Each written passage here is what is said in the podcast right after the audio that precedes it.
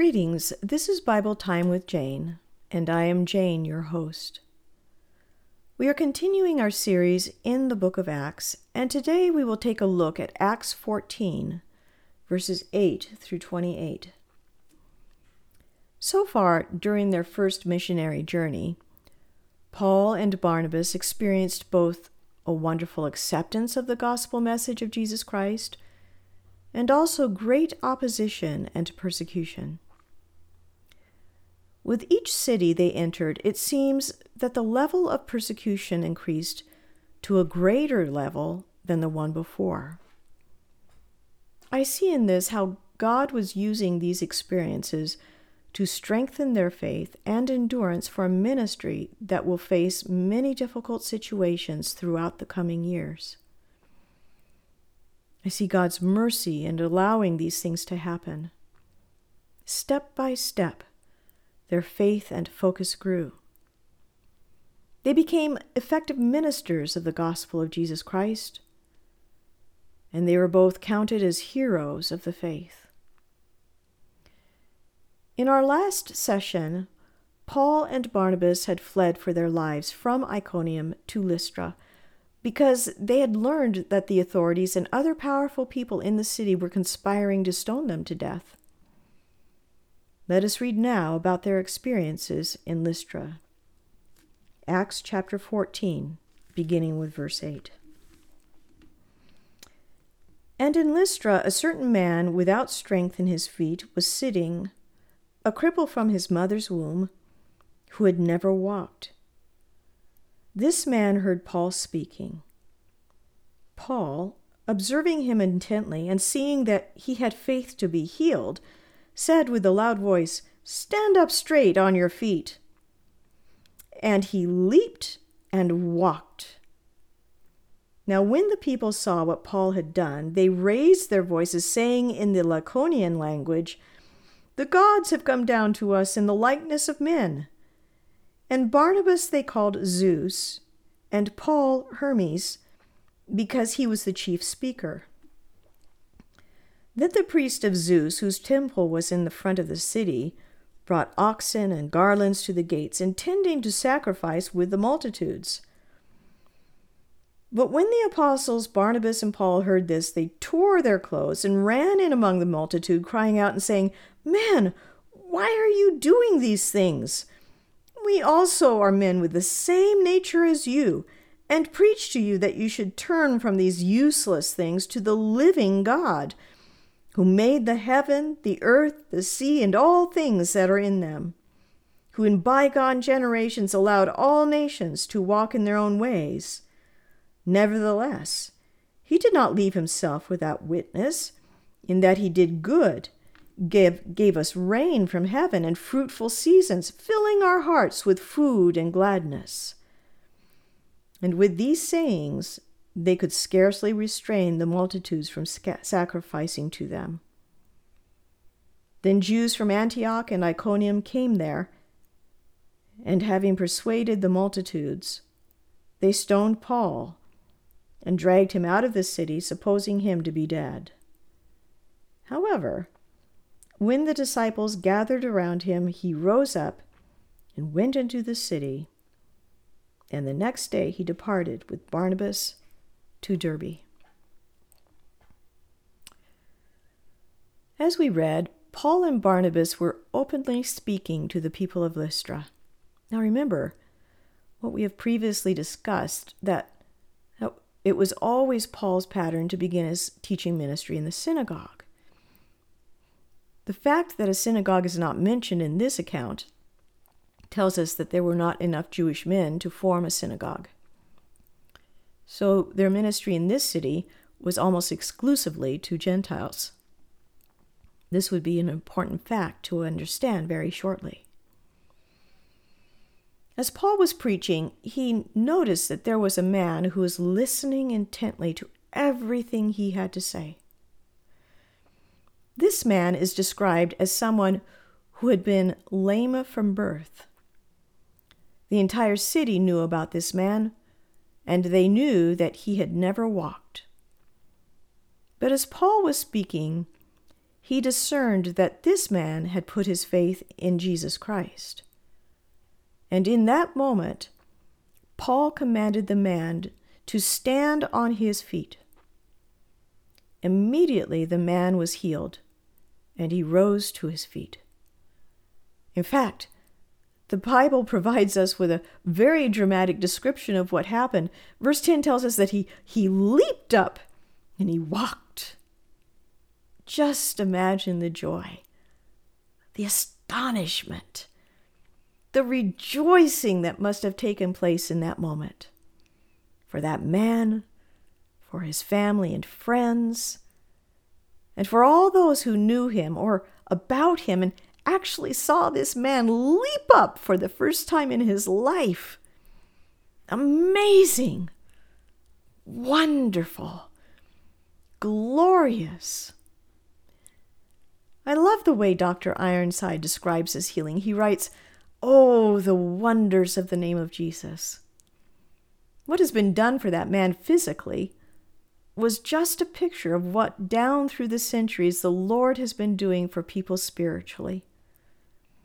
Millions of people have been unable to take one step toward God, one step toward heaven, until the gospel came and they believed it. When they did so, they found that they were able to rise out out of their sinfulness and helplessness and walk in the way of the Lord, glorifying Him. This is one of the evidences that Christianity is really a revelation from heaven. It proves itself by what it does for the people who believe. People say, We do not see miracles today. Oh, yes, you do. God is working miracles, making sober men out of drunkards, making honest men out of thieves and liars, making upright men out of scoundrels making good Christian women out of those who have been characterless and without reputation, and then taking those who have prided themselves on their goodness and morality and leading them into a place of submission where they will own themselves sinners and find new life in Christ. Yes, it is a miracle working gospel. God healed that man out of love and compassion. He also healed him in response to this man's faith in Jesus. And furthermore, this miracle once again confirmed that the gospel message the apostles were preaching was true. Just like we read in verse 3, where it says, Therefore they stayed there a long time, speaking boldly in the Lord who was bearing witness to the word of his grace, granting signs and wonders to be done by their hands. Well, immediately the city responded. But it was according to their own superstitious and idolatrous practices. They assumed that Paul and Barnabas were their gods Zeus and Hermes. This was because of a legend that they believed to be true. John MacArthur gives us a clearer understanding into what was transpiring here. He writes the following The strange reaction of the people of Lystra to the healing had its roots in local folklore. According to tradition, the gods of Zeus and Hermes visited Lystra incognito, asking for food and lodging all turned them away except for a peasant named Philemon and his wife Baucis. The gods took vengeance by drowning everyone in a flood, but they turned the lowly cottage of Philemon and Baucis into a temple where they were to serve as priest and priestess. Not wanting to repeat their ancestors' mistake, the people of Lystra believed Barnabas to be Zeus and Paul to be Hermes. The people began to talk excitedly, shouting in their own language, a language that Paul and Barnabas did not know. Just imagine being surrounded by a great crowd of people excitedly speaking and gesturing. Of course they would be excited. A man was just healed from his lameness. This man who had never walked was now walking and leaping and praising God. But what they did not know is that the people were calling for the priest of Zeus, the god who was the chief god of the city, to, to come and offer sacrifices to Paul and Barnabas so that calamity would not fall on the city a second time. It was only when the priest came with oxen and garlands that Paul and Barnabas suddenly realized what was happening, and they were horrified. They tore their clothes, which was a common Jewish gesture expressing their horror and sorrow. They earnestly tried to explain that they were just men like all of them. But the people would not listen. Then Paul began to talk to them about the God of creation. This approach in preaching is very instructive for us. To the Jews, Paul had drawn his arguments out of Israel's rich history. When God had called Abraham to be the father of the Hebrew nation and and the father of faith in the living God. We have read already how both Paul and Peter would go to great lengths walking through Israel's history up to the moment when God sent his Son in fulfillment of many prophecies, and that Jesus is the promised Messiah and Savior of the world. But this was a Gentile community, and they did not know about Israel's history. So Paul found common ground with them in the revelation of God written in creation. Dr. John Stott explains The context within which we, he preached to the Jews in Antioch was Old Testament scripture, its history, prophecies, and law. But the pagans in Lystra, he focused not on a scripture they did not know, but on the natural world around them, which they did know and could see. He spoke of the living God as the creator of heaven, earth, and sea, and of everything in them. Although in the past God let all nations go their own way, yet he has never at any time or in any place left himself without testimony. On the contrary, he has borne a consistent witness to himself by his kindness to all humankind, including Paul's listeners.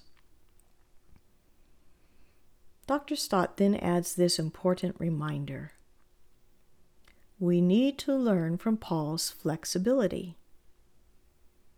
We have no liberty to edit the heart of the good news of Jesus Christ, nor is there ever any need to do so. But we have to begin where people are, to find a point of contact with them, with secularized people today, this might be what constitutes authentic humanness the universal quest for transcendence, the hunger for love and community, the search for freedom, or the longing for personal significance. Wherever we begin, however, we shall end with Jesus Christ, who is himself the good news and who alone can fulfill all human aspirations. Paul's remarks reminded me of what he would later write in Romans chapter 1 verses 18 through 21 where he writes for the wrath of God is revealed from heaven against all ungodliness and unrighteousness of men who suppress the truth in righteousness because what may be known of God is manifest in them, for God has shown it to them. For since the creation of the world, his invisible attributes are clearly seen, being understood by the things that are made, even his eternal power and Godhead, so that they are without excuse. Because although they knew God, they did not glorify him as God, nor were thankful but became futile in their thoughts, and their foolish hearts were darkened. Indeed, God has given to us a testimony in His creation and even in our heart. He has placed within each of us a moral compass to know right from wrong. This is evidenced in every culture, in every society. And although they may not know God personally, they have the testimony without and within them. For those who earnestly desire to know God, He will reveal Himself to them and save them by His grace. Do you know Him? Do you see Him through eyes of faith? Do you believe that Jesus is the Son of God who lived, who died for your sin, who rose from the dead? I urge you, my friend, put your trust in Him today. He's able to save. He is longing to forgive you and call you His own dear child. Ask Him to come into your life today, to be the Savior of your soul. If you ask, He will answer, and oh, what joy will be yours. Well, the situation in Lystra grew more intense. Paul and Barnabas were barely able to keep them from offering sacrifices to these two faithful apostles, but but then some Jews came from Antioch and Iconium, the two towns where they had stirred up violent opposition to the gospel of Jesus Christ, and these Jews were able to turn the crowds against Paul and Barnabas. How quickly they turned from an attitude of worship to the act of attempted murder. We read that they stoned Paul, dragging his bloodied and battered body outside of the city and walking away, leaving him for dead. Commentators are divided over whether or not Paul had actually died. According to 2 Corinthians 11:25, we know that Paul was stoned only once. However, Luke's account in Acts says that the people supposed he was dead. There are some scholars who believe that it was at this time that Paul was referencing in 2 Corinthians chapter 12 verses 2 through 4 when he wrote, I know a, a man in Christ who 14 years ago, whether in the body I do not know, or whether out of the body I do not know, God knows. Such a one was caught up to the third heaven, and I know such a man, whether in the body or out of the body, I do not know. God knows.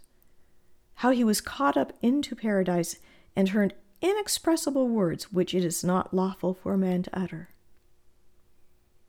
Well, we don't know the answer to the question was he dead or not?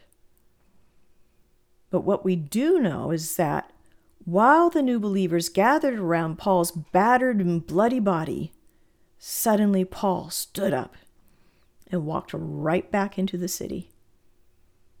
Just imagine the conversation he must have had with that little church body before he and Barnabas left the next day for Derbe. You know, it has been said that as long as there is work that God wants us to do, He will keep us by His power until that work is done. This is a perfect example of that principle. And I think this was a defining moment in Paul's life, which probably gave him the boldness and courage that he exhibited all the days of his life, willing to suffer any measure of persecution for the sake of the gospel.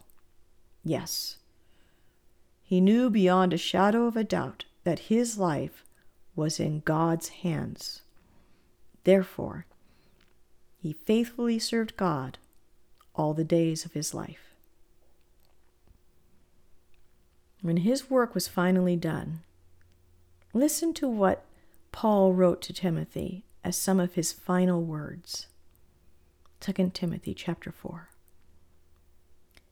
I charge you, therefore, before God and the Lord Jesus Christ, who will judge the living and the dead at his appearing and his kingdom, preach the word. Be ready in season and out of season. Convince, rebuke, exhort with all longsuffering and teaching. For the time will come when they will not endure sound doctrine, but according to their own desires, because they have itching ears, they will heap up for themselves teachers, and they will turn their ears away from the truth, and be turned aside to fables. But you be watchful in all things endure afflictions, do the work of an evangelist, fulfill your ministry. For I am already being poured out as a drink offering, and the time of my departure is at hand. I have fought the good fight. I have finished the race. I have kept the faith. Finally, there is laid up for me the crown of righteousness, which the Lord, the righteous judge, will give to me on that day. And not to me only, but also to all who have loved his appearing. Paul and Barnabas moved on. Let's read that account from the remainder of this chapter, beginning with verse 21. And when they had preached the gospel to that city, Derbe, and made many disciples, they returned to Lystra, Iconium, and Antioch, strengthening the souls of the disciples, exhorting them to continue in the faith, and saying, We must, through many tribulations, enter the kingdom of God. So when they had appointed elders in every city and church, they prayed with fasting. They commended them to the Lord in whom they had believed. And after they had passed through Pisidia, they came to Pamphylia. Now, when they had preached the word in Perga, they went down to Attalia. From there they sailed to Antioch, where they had been committed to the grace of God for the work which they had completed. Now, when they had come and gathered the church together, they reported all that God had done with them, and that he had opened the door of faith to the Gentiles. So they stayed there a long time with the disciples. Paul and Barnabas preached in Derbe, and many followers there and many became followers of Jesus Christ. Then they retraced their steps, going back to the cities that had persecuted them, who had resisted the gospel message. Why did they do that? basically putting their lives in danger once again. Because there were new believers that needed to be taught, encouraged, and strengthened in their faith. The apostles spent enough time with them to organize a church in each of these cities, setting over them elders, we call them pastors today, to be their spiritual leaders. And in parting, they exhorted the church to, quote, continue in the faith, saying to them, We must, through many tribulations, enter the kingdom of God. End quote. And then, after praying for them and commending them to the Lord, they traveled on, finally reaching Antioch, where they had been commissioned and sent out for this missionary service more than a year earlier. They had much to report to that body of believers and the apostles how God had opened the door of faith to the Gentiles and the mighty things that he had done. They had, by the grace of God, fulfilled the work God had given them to do. And they joyfully reported the blessings to the church family. Warren Wiersbe makes the following observation it takes the local assembly of believers to help us fulfill all of what Jesus commanded us to do. Paul grounded the believers in the Word of God. This is the only source of strength and stability when persecution comes, as it inevitably does come. Paul did not preach a, a popular success gospel that painted a picture of an easy Christian life. Paul and Barnabas announced that the door of faith had been opened to the Gentiles. That door is still open to Jews and Gentiles alike, to a whole world. Walk through that open door. Help take the gospel to others. Be bold. Be daring. Heavenly Father, there is still so much work to do. And we are beginning to sense that time is short. After all, we don't even know if we have tomorrow. What we have is today. So I pray, O oh God, that you will place it in our hearts to be faithful to you today and every today from this time forward. Lord, your love is so great, and you desire that all would call upon the name of the Lord and be saved. Lord, I again pray if there's anyone who is listening to this podcast that does not yet know Jesus as Lord and Savior, O Holy Spirit, speak to their hearts right now and draw them to the Savior. Hear their prayer, O God, I pray. Lord Jesus, pour out your love into their hearts. Perhaps there are those listening who are struggling with their faith or have wandered from their faith. Lord, let this be the moment when they say, Lord, I choose to follow you from this moment on. Lord Jesus, forgive me of my sin and restore me into your embrace. And for those who are listening, who are your faithful servants, I pray, O oh God, that you will encourage and strengthen and uh, empower them, Lord, for even greater ministries, that the world might know, Lord, that Jesus is real, that Jesus is alive, that Jesus is Savior, that Jesus is love, but that Jesus also is the Son of God and the Lamb of God who takes away the sin of the world. Lord Jesus, I pray, take this word, your word, and write it upon the tablet of our hearts and transform our lives. We ask this in your precious and holy name. Amen. If you are finding these messages helpful and encouraging, or if you have a question that you would like to ask, please feel free to email me. That email address is BibleTimeWithJane at gmail.com. That's all one word, BibleTimeWithJane at gmail.com. Well, until next time, my friend, may God continue to bless you as you are strengthened by his power with boldness to faithfully serve him, who is the Savior of your soul.